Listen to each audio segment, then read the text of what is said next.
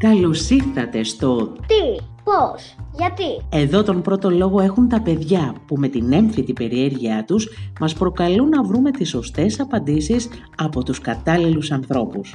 Παιδιά, με τη βοήθεια των γονιών σας, ελάτε μαζί να δημιουργήσουμε το επόμενο επεισόδιο «Τι, πώς, γιατί», αφού ως γνωστόν, ρωτώντας μαθαίνεις.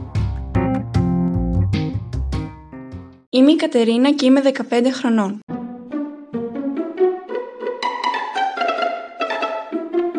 Παρά τη συγκίνηση που μας προξενεί η Μεγάλη Εβδομάδα και τη χαρά που φέρνει η Ανάσταση του Χριστού, δεν είναι απόλυτα ξεκάθαρη η σημασία τους. Μπορείτε να μας εξηγήσετε το νόημα της Σταύρωσης και της Ανάστασης του Χριστού για εμάς σήμερα;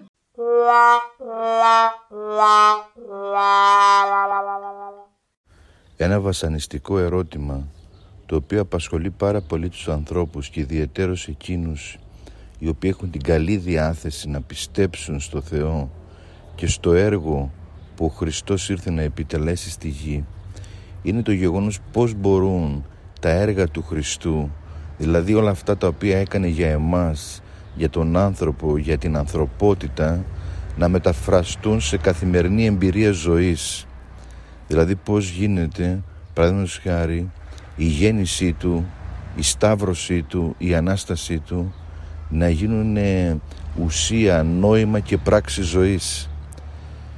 Ε, η αλήθεια είναι ότι πολλές φορές τα ερωτήματα που έχουμε ως άνθρωποι επειδή προέρχονται από την καρδιά μας, δηλαδή από το υπαρξιακό μας βάθος, από την υπαρξιακή μας πηγή ας πούμε, ε, δεν είναι τόσο εύκολο να απαντηθούν.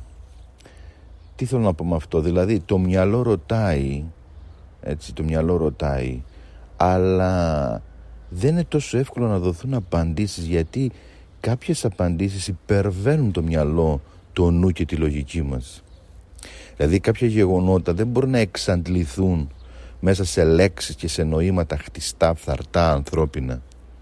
Η καρδιά από μέσα ας πούμε διερωτάται και θέτει ερωτήματα πολύ βαθιά αλλά το μυαλό το οποίο τα διατυπώνει και το οποίο προσπαθεί να τα απαντήσει κιόλας, δεν έχει αυτές τις δυνατότητες να φτάσει σε μια τέτοια λογική απάντηση που θα ικανοποιήσει την καρδιά εσωτερικά.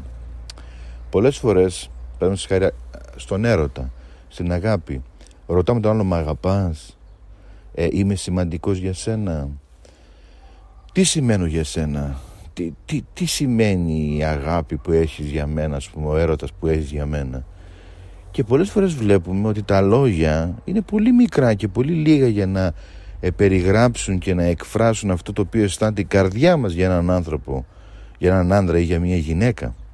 Έτσι. Και γι' αυτό τι κάνουμε πολλές φορές. Ε, σιωπούμε και παίρνουμε τον άλλο μια αγκαλιά. Και η αγκαλιά που τον παίρνουμε και το φιλί που του δίνουμε είναι πολύ πιο ισχυρά και πολύ πιο δυνατά από τα λόγια που θα του λέγαμε.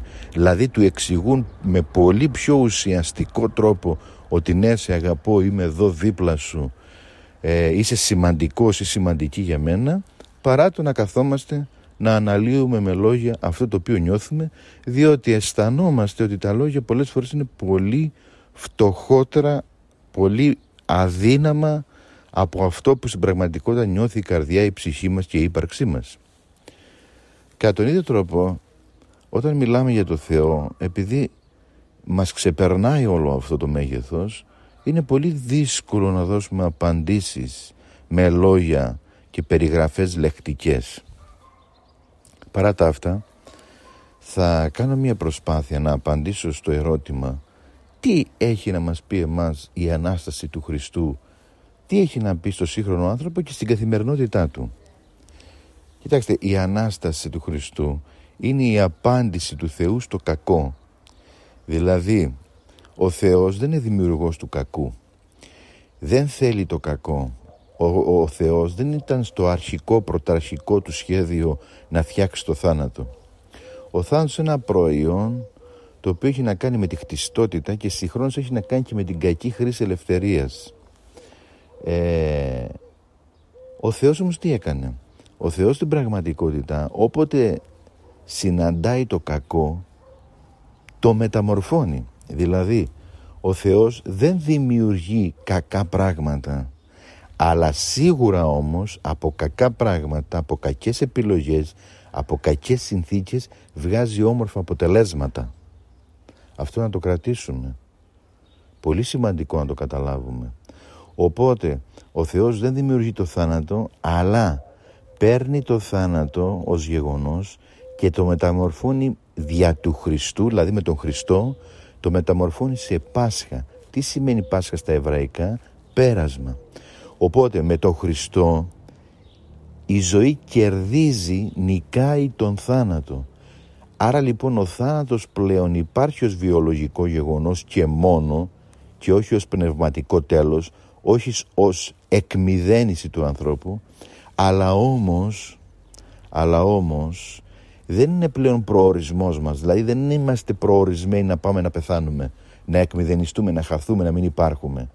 Πλέον ο θάνατος γίνεται ένα πέρασμα για τον άνθρωπο. Δηλαδή περνάω από το θάνατο αλλά δεν είναι ο προορισμός μου. Περνάω αλλά δεν μένω. Περνάω αλλά δεν χάνομαι. Περνάω και μπαίνω μέσα σε μία άλλη συνθήκη, μέσα σε μία άλλη κατάσταση, μέσα σε μία άλλη πραγματικότητα που είναι η αιώνια ζωή, που είναι η βασιλεία του Θεού, που είναι ε, ε, ε, το απόλυτο της χαράς, της αγάπης, του έρωτος, της κοινωνίας, του φωτός και του καθεξής. Τώρα, αυτό είναι το γεγονός, δηλαδή ότι ο Χριστός με την Ανάστασή του νικάει το θάνατο. Πώς μπορεί αυτό τώρα να μεταφραστεί σε ζωή; Εάν λοιπόν ο Χριστός νικάει το θάνατο, άρα λοιπόν νικάει η ζωή απέναντι στο θάνατο, όλοι εμείς που είμαστε χριστιανοί και που θέλουμε να μιμηθούμε ας πούμε και να οικειοποιηθούμε την Ανάσταση του Χριστού στο κάθε μέρα της ζωής μας θα πρέπει να αρχίζουμε να υποστηρίζουμε τη ζωή απέναντι στους καθημερινούς μικρούς θανάτους. Δηλαδή να επιλέξουμε, γιατί είναι θέμα επιλογής, να ζήσουμε όσο ζούμε, όσο χαιρόμαστε τη ζωή, παρόλα τα προβλήματά της, παρόλες τις δυσκολίες που υπάρχουν και θα υπάρχουν πάντα. Εμείς θα συνεχίζουμε να επιμένουμε και να επιλέγουμε και να διαλέγουμε να ζούμε και να χαιρόμαστε, δηλαδή να ζούμε με χάρα, να ζούμε με γέλιο, έξω από τη μιζέρια, έξω από την κακομοιριά, έξω από τη θυματοποίηση, να προσπαθούμε να ζουμάρουμε στο θετικό, να ζούμε με δοξολογία, με ευχαριστία, με ευγνωμοσύνη, να χαιρόμαστε τις καθημερινές μικρές στιγμές με έναν φίλο μας, με μία φίλη μας, ένα περίπατο, ένα παιχνίδι, ένα άθλημα, μία κουβέντα, ένα μοίρασμα ψυχικό, μία αγκαλιά, ένα φιλί, ε, οτιδήποτε μας δίνει χαρά από το να δούμε ένα έργο, από το να παρακολουθήσουμε ένα θέατρο, το να διαβάσουμε ένα βιβλίο, το να ασχοληθούμε με τις μελέτες μας, με το να απτύξουμε μια επιστήμη, ε, με το να προσευχόμαστε, με το να δίνουμε αγάπη, με το να δίνουμε συγχώρηση, με το να δίνουμε ευκαιρίες, με το να στηρίζουμε ανθρώπους, οτιδήποτε είναι φωτεινό, οτιδήποτε είναι χαρούμενο, οτιδήποτε έχει μέσα ζωή και πάλεται, όταν το επιλέγουμε ουσιαστικά ομολογούμε την Ανάσταση του Χριστού είτε συνειδητά είτε ασυνείδητα. Είτε πιστεύεις είτε δεν πιστεύεις από τη στιγμή που υπηρετείς την Ανάσταση στην πραγματικότητα δεν κάνεις τίποτε άλλο παρά να, που υπηρετείς τη ζωή συγγνώμη, που υπηρετείς τη ζωή στην πραγματικότητα δεν κάνεις τίποτε άλλο από το να ε, καταφάσκεις υπέρ της Αναστάσεως του Χριστού άρα λοιπόν το μήνυμα της Ανάστασης του Χριστού στην καθημερινότητά μας είναι ότι επιλέγουμε να ζούμε αντιμετωπίζοντας τους φόβους και τις ανασφάλειές μας. Δεν κρυβόμαστε από τη ζωή, δεν φοβόμαστε τη ζωή, παρόλο επαναλαμβάνω τα προβλήματα και τις δοκιμασίες που έχει η ζωή, εμείς επιλέγουμε να ζούμε κόντρα στην κρίνια, κόντρα στην κατάθλιψη, κόντρα στη μιζέρια, κόντρα σε όλες εκείνες τις δυνάμεις που θέλουν να μας φοβήσουν, να μας ακυρώσουν και να μας ματαιώσουν. Επιλέγουμε τη ζωή. Μία ζωή που ξεκινάει από εδώ και δεν τελειώνει πουθενά. Διότι με τη νίκη του Χριστού απέναντι στο θάνατο, η αιώνια ζωή, η Βασιλεία του Θεού κρίνεται, ξεκινάει και έχει αφετηρία το κάθε τώρα της ζωής μας, την κάθε μικρή στιγμή στην οποία τη ζούμε και όταν τη ζούμε νικάμε το θάνατο. Να είστε καλά, ευχές πολλές.